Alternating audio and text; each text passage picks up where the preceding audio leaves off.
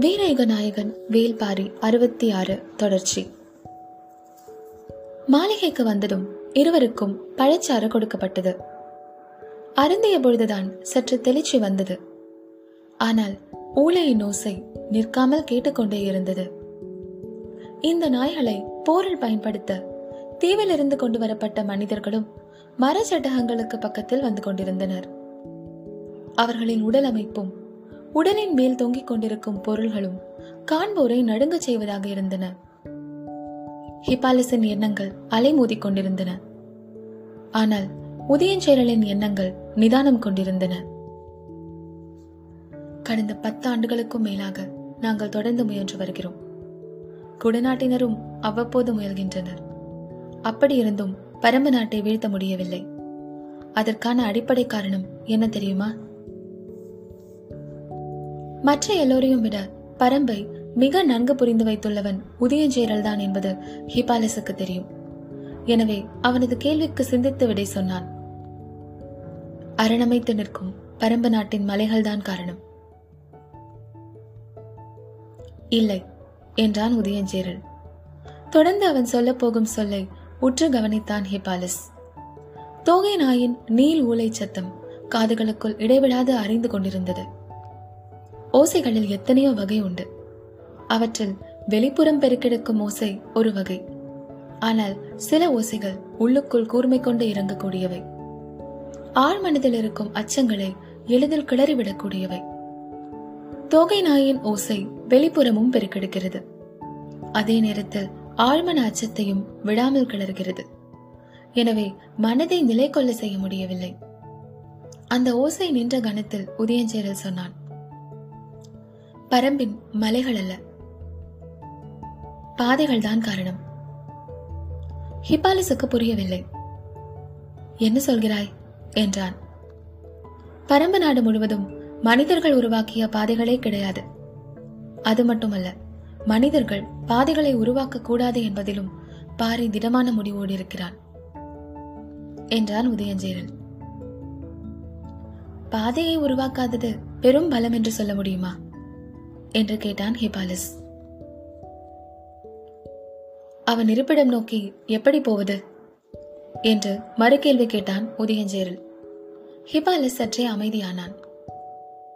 இந்த பெரும் மலைத்தொடர் இயற்கையின் பேரரண் இதில் எவ்வியூர் எங்கே இருக்கிறது? போய் திரும்பும் முற்றர்களுக்கும் பாணர்களுக்கும் எவ்வியூர் எப்படி இருக்கிறது என்றுதான் சொல்ல தெரிகிறதே தவிர எங்கே இருக்கிறது என்று சொல்ல தெரியவில்லை.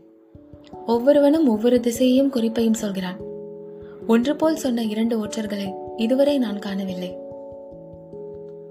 ஹிபாலஸ் மலைத்து போய் கேட்டுக்கொண்டிருந்தான் நாம் மலைக்குள் படை நடத்தி போவதெல்லாம் தோராயமான கணிப்பில்தான் என்று உதயஞ்சேரல் சொல்லிக் கொண்டிருக்கும் போதே ஹிபாலஸ் கேட்டான். அப்படியென்றால் பரம்பு மலைத்தொடர் முழுவதும் பாதைகளே இல்லையா? உண்டு. விலங்குகள் உருவாக்கிய பாதைகள் உண்டு. அதை பயன்படுத்தி முன்னேற முடியாதா? வலது கையை நீட்டியவுடன் இன்னொரு குவளை பழச்சாறு கொடுக்கப்பட்டது. அதை வாங்கி அருந்தியபடியே உதயஞ்சேரல் சொன்னான். காடுகளில் பாதைகளை விலங்குகளை உருவாக்குகின்றன.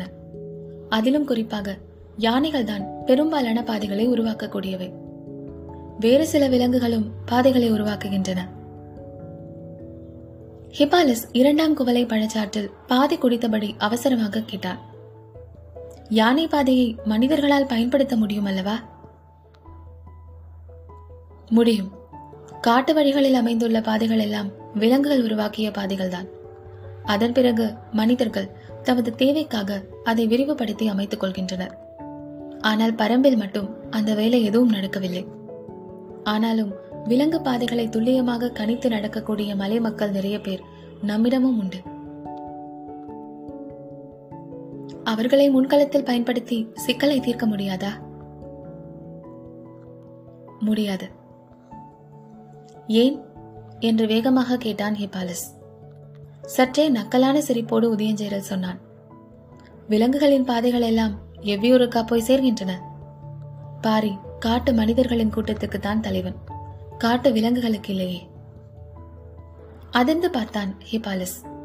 குடித்து முடித்த குவளையை கீழே வைத்தபடி உதயஞ்சேரல் சொன்னான் விலங்குகளின் எல்லா பாதைகளும் இறுதியாக போய் முடிவது ஏதாவது ஒரு நீர்நிலையில்தான். மலைவாசிகளுக்கு மேய்ச்சலே தெரியாது. சமவெளி மக்களின் வாழ்வுக்கு அடிப்படையாக இருப்பது மேய்ச்சல். மலைவாசிகள் நாயை தவிர எதையும் வளர்த்து பழகாதவர்கள். மடுவிலிருந்து பால் பீச்சு குடிக்க தெரியாத அறிவிலிகள் என்றான் சற்றே கோபத்தோடு. பாதைகளை பற்றி பேசிக் கொண்டிருக்கையில் இதையேன் சொல்கிறான்? என ஹிப்பாலி சிந்தித்துக் கொண்டிருக்கையில் உதயஞ்சேரல் சொன்னான். மேய்ச்சல் தெரிந்த மனிதர்களாக இருந்தால் மலையில் எவ்வளவு தொலைவு ஆவினங்களை மேய்த்தாலும் இரவில் வந்து ஊரடைவார்கள். இயல்பாகவே அந்த ஊரை நோக்கி பல பாதைகள் உருவாகிவிடும். ஆனால் அங்கு அதற்கும் வழியில்லை என்றான்.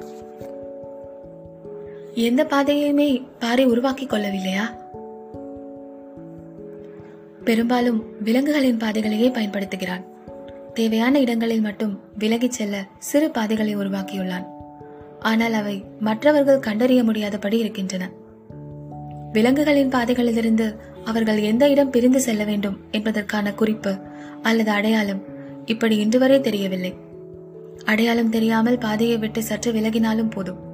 அடற்காட்டுக்குள் மீள முடியாமல் சிக்கிக்கொள்வோம் என்றான்.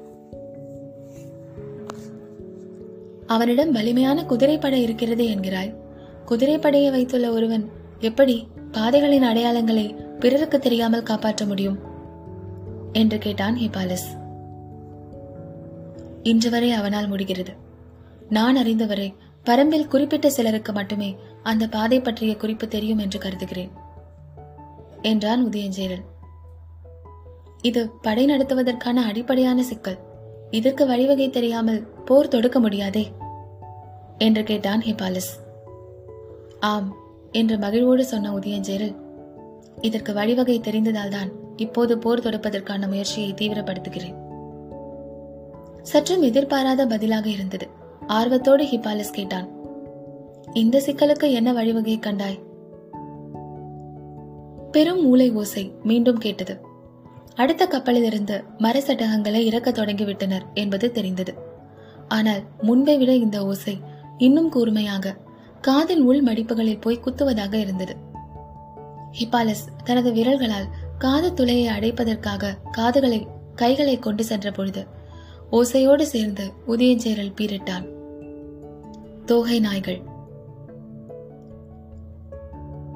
ஆத்திரம் கலந்த ஆர்வத்தோடு முன்பல்லை கடித்துக்கொண்டே உதயஞ்சேரல் சொன்னான். முன்கள தோகை நாயை பரம்பின் குதிரைப்படையின் மீது ஏவி விட்டால் அது குதிரைகளின் குரல் வலையை அறுத்தெறியும் இது என்ன வகை விலங்கு? இதை எப்படி வீழ்த்துவது? இது எதுவும் தெரியாத குழப்பத்தில் குதிரைப்படையின் வேகம் கட்டுப்படுத்தப்பட்டு பின்வாங்க தொடங்குவார்கள் எதிரிகள். திரும்பிச் செல்லும் குதிரைகளை பின்தொடர்ந்து கடைசி வரை போகக்கூடியது தோகை நாய். அடற்காட்டுக்குள் மறைந்தபடி தொடரும் தோகை நாயை எளிதில் அவர்களால் வீழ்த்த முடியாது. குதிரைப்படைகள் போய் சேரும் கடைசி எல்லை வரை ஒரு தொகை நாய் போய் சேர்ந்தால் போதும். கைவசம் இருக்கும் மீத தொகை நாய்கள் அதன் வாசனை பிடித்தே எந்த எல்லைக்கும் போய்விடக்கூடியவை. குதிரை படையின் அழிவும் எவ்வியூரை நோக்கிய வழியும் ஒருங்கே நமக்கு கிடைக்க உள்ளன.